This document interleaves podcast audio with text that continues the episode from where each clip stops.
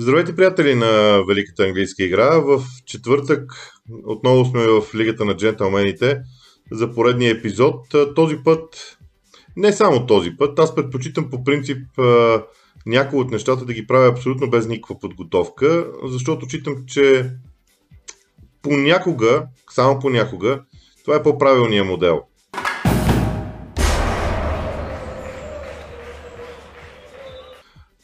Предстоящия матч между Ливърпул и Манчестър Юнайтед извади на показ нещо, което ние не сме виждали а, скоро време. Не, че м- самия матч не си заслужава, защото а, много рядко тези два отбора са били на първо и второ място, камо ли да има такава интрига по средата на сезона. Да не говорим, че всичко това е примесено с а, треньорите на двата отбора и с редица други чисто спортно-технически аргументи, за които ще говорим малко по-късно. Това, което искам да кажа в началото, обаче, е свързано с спортната култура а, на привържениците на английския футбол. И тук ще разкрия защо използвам израза Великата английска игра. Не съм го правил, откак, го, откак започнах да го използвам. Идеята е, че Великата английска игра има своите послания. Тя е велика, защото е и непреходна. Има след себе, и води след себе си много други неща важни неща, на които да обръщаш внимание, маловажни, които да пропускаш просто защото не си заслужава. Човек трябва да може да отсява кое е важно, кое не е. И когато идва матч между Ливърпул и Манчестър Юнайтед, и всичко, което аз чувам около себе си от фенове на двата отбора е ха, кой е по-подкрепен от съдиите, а, кой какво е казал, кой кого е обидил и така нататък, на мен ми става малко скучно и тъжно. Тъжно, защото не разбирам така фенството. Не разбирам така подкрепата на даден отбор. Няма, за мен няма никакъв смисъл да избереш 10 положения и да кажеш, ето в тези 10 положения нас съдите ни порязаха и така нататък. Какво печелиш? Другия от другата страна ще направи същия списък, ще почнете да спорите за списъка. Не го разбирам. Аз не разбирам любовта към футбола така. Затова и Лигата на джентълмените има такова послание. Затова и Великата английска игра би трябвало да има такова послание. Поне от мен. Така че, а, понеже виждам, че по всякакъв начин и аз трябва да бъда забъркан в цялата тази работа, не си правете труда, няма да стане. А, за мен няма никакво значение а, какво смятате, дали съдите са подкрепили някого или не. Гледам английски футбол вече 30 години. А, знам, че на някой това им, на това им се струва просто число. Преживял съм много неща с любимия си отбор, с него, в негова полза, срещу него и така нататък, за да вярвам вече в основното нещо. А именно, че заслужава си човек да се интересува от футбола. Така че моето първо послание в това видео е точно това за спортната култура и за важните неща, които вие искате да имате от футбола и които ние искаме да имаме от футбола. Това не е крайният резултат. Всъщност, ценното на великата английска игра е преживяването. Защото да преживееш възхода на отбора си, когато той е бил на дъното, да преживееш триумф след толкова години, примерно както беше Ливърпул миналия сезон, а, това е ценното, това е важното. Да преживееш този период, да останеш, да, да, да останеш фен на Ливърпул в този период. В същото време, Ман Юнайтед се раздели с, Алекс, с сър Алекс Фъргюсън. В един момент се беше загубила вярата, че онова време може да се върне. Минаха Ванга, Мауриньо, велики треньори, не отричам качествата им, те са такива. Но всъщност се оказа, че екипната работа на хората, които са били част от Манчестър Юнайтед, върна Юнайтед там на върха. Това е ценното за мен в тази спортна култура. Окей, вероятно съдийските отсъждания трябва да се дискутират. Но не, не това е най-важното в този матч. А, така че нямам нищо против. Всеки има своята собствена ценност на система и своите желания какво да прави. Аз не се интересувам от това. Съжалявам, никога не ми е било интересно, никога не съм го смятал за важно, никога не съм смятал, че даден отбор е ставал шампион заради съдиите и продължавам да вярвам в това. Така че до тук с темата за спортната култура.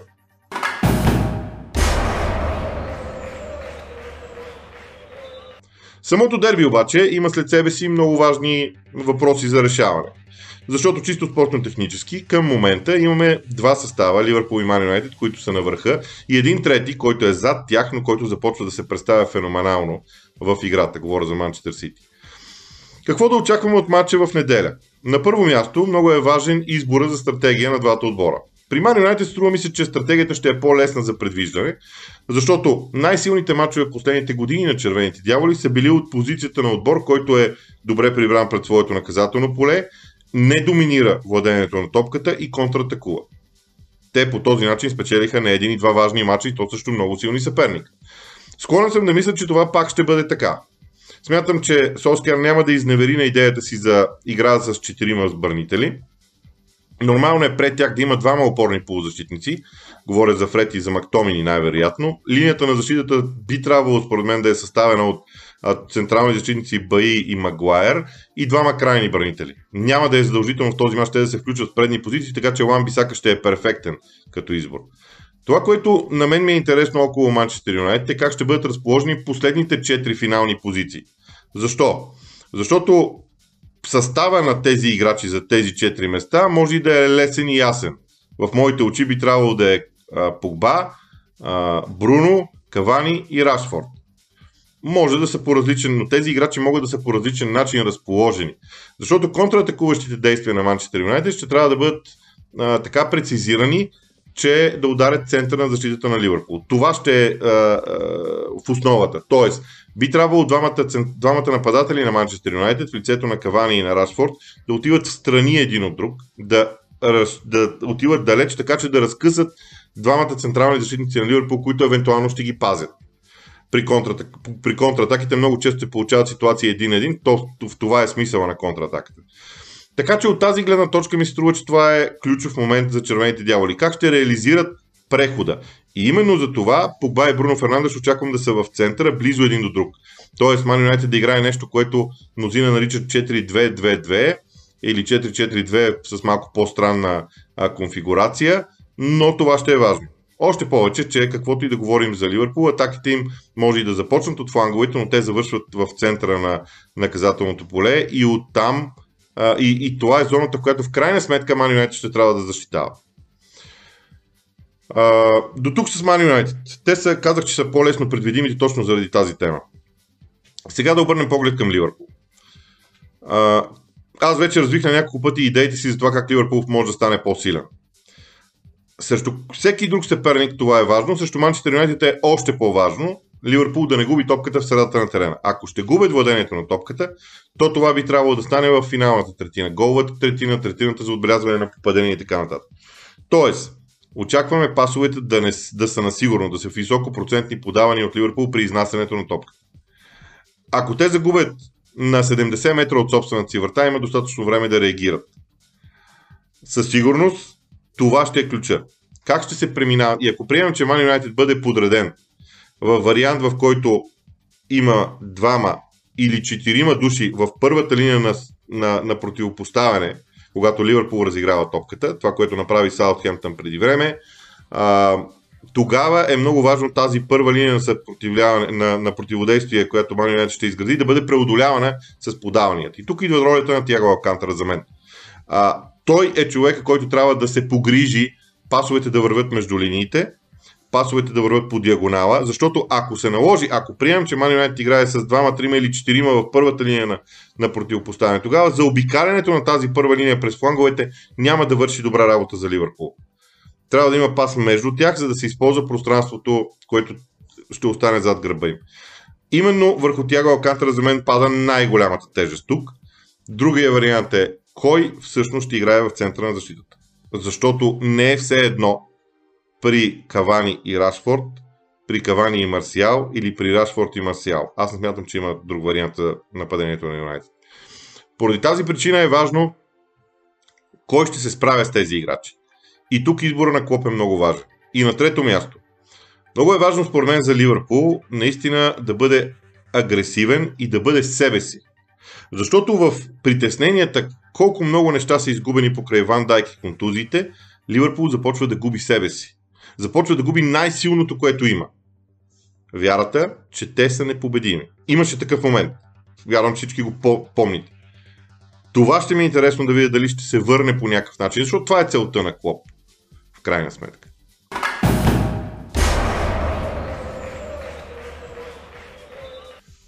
Другата тема, която не мога да не засегна а, около уикенда, пак а, трябва да кажа, че Тотнам и Манчестър Юнайтед в последните дни а, ме накараха да се замисля за една друга тема, а именно затварянето на мачовете.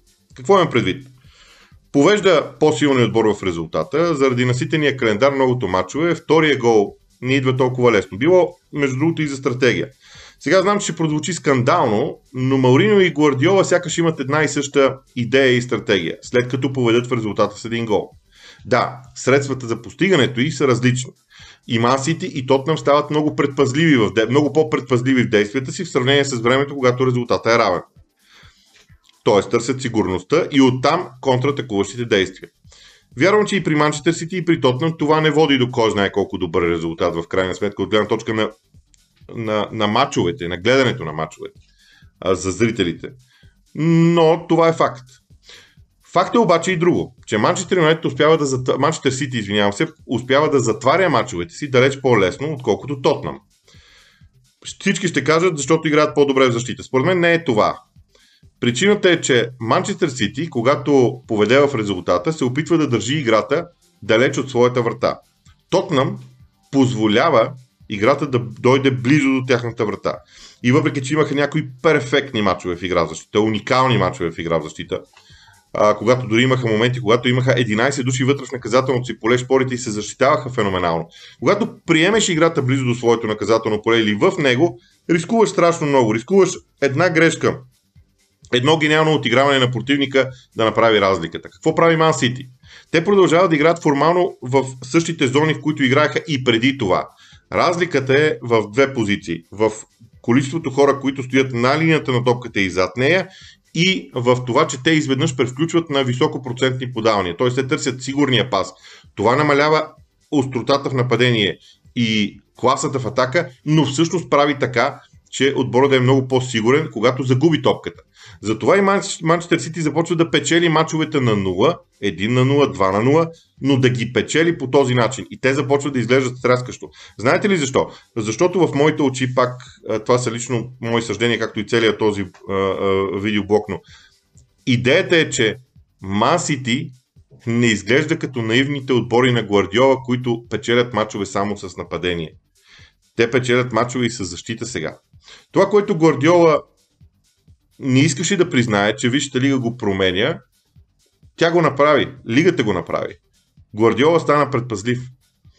А, може би не чак толкова като Маурино, макар че аз бих спорил дори и в тази, в тази теза, че Гвардиола се грижи и гледа страшно много към своята защита. Много повече към своята защита, отколкото към нападението си. Това е интересно за мен, като модел на затварянето на мачовете. И ако Масити продължи да се справя толкова добре, хм, нищо чудно да имаме много сериозна битка за титлата с участието на двата манчестерски отбора и Ливърпул, кой знае, може би и на Евертън. Защото а, това е и другата тема от нашето предаване.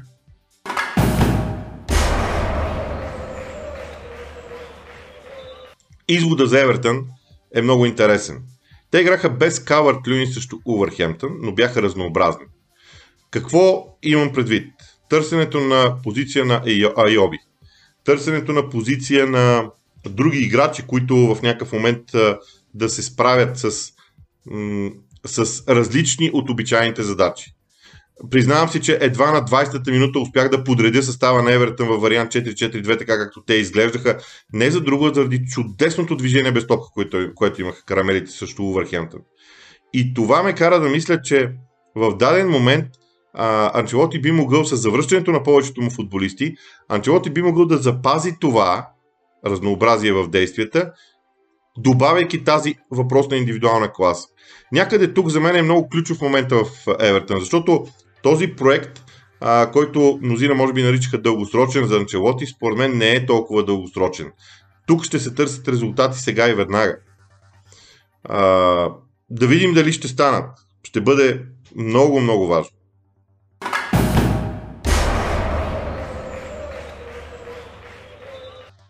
И понеже говорим за Увърхемптън, да кажа и още нещо. Увърхемптън изигра матч с Евертън, който беше странен, но в който прекалено ясно си пролича липсата на централен нападател. Извинявам се, но а, аз винаги съм вярвал в това, че един играч не може да промени а, как се казва, не може да промени съдбата на, а, на един цял клуб или на един цял отбор.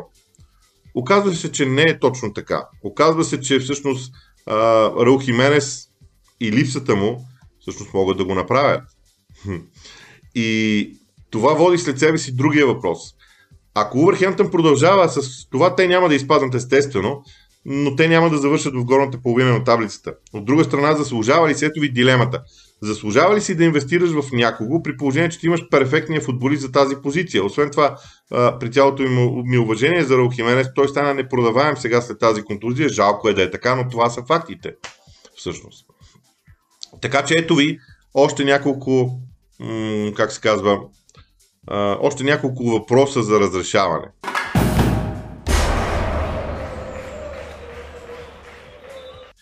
И на финала имам други две теми, които за мен са много интересни. Първата е победата на Шефилд Юнайтед. Първо, победа постигната над Ньюкасъл, постигна победа постигната много трудно. А, в крайна сметка, дори Ньюкасъл беше с човек по-малко, т.е. не би следвало да търсим чак толкова много подтекст на всичко това. А, имам предвид по отношение на Шефилд Юнайтед. Ако обаче за момент се замислим, има ли някакъв теоретичен шанс Шефилд Юнайтед да се промени, това е момента и ще ви кажа защо.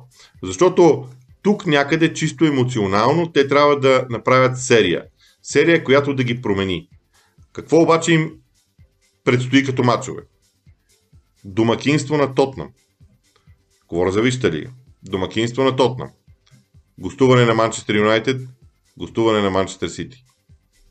Това е кошмар като серия.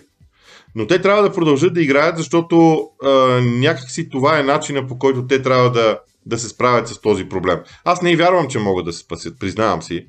Но ми е интересна реакцията. Реакция не за този сезон а, на Шеф Юнайтед, а за това дали Шеф Юнайтед може да повтори Норич, защото Норич изпадна, но Норич започна да подготвя сезона си в Чемпионшип още в Висшата лига и видяхме, че те стартираха готови за настоящата кампания и сега имат реалната, реалната възможност пак да се върнат във Висшата лига. Целта за, е, или образно казано израза оцеляване във Висшата лига, запазване на статута във Висшата лига за Шеф Юнайтед не въжи за следващия сезон, а въжи по принцип. Защото енергията, която остриетата имаха в а, хода на тези последни 3-4 години под ръководството на Крис Лаудър, тя трябва да бъде запазена. Струва ми се, че матча с Тотнам трябва да отговори на този въпрос. И тук не говоря за победа на Шефилд Юнайтед, говоря за игра. За играта на Шефилд Юнайтед в този двубой.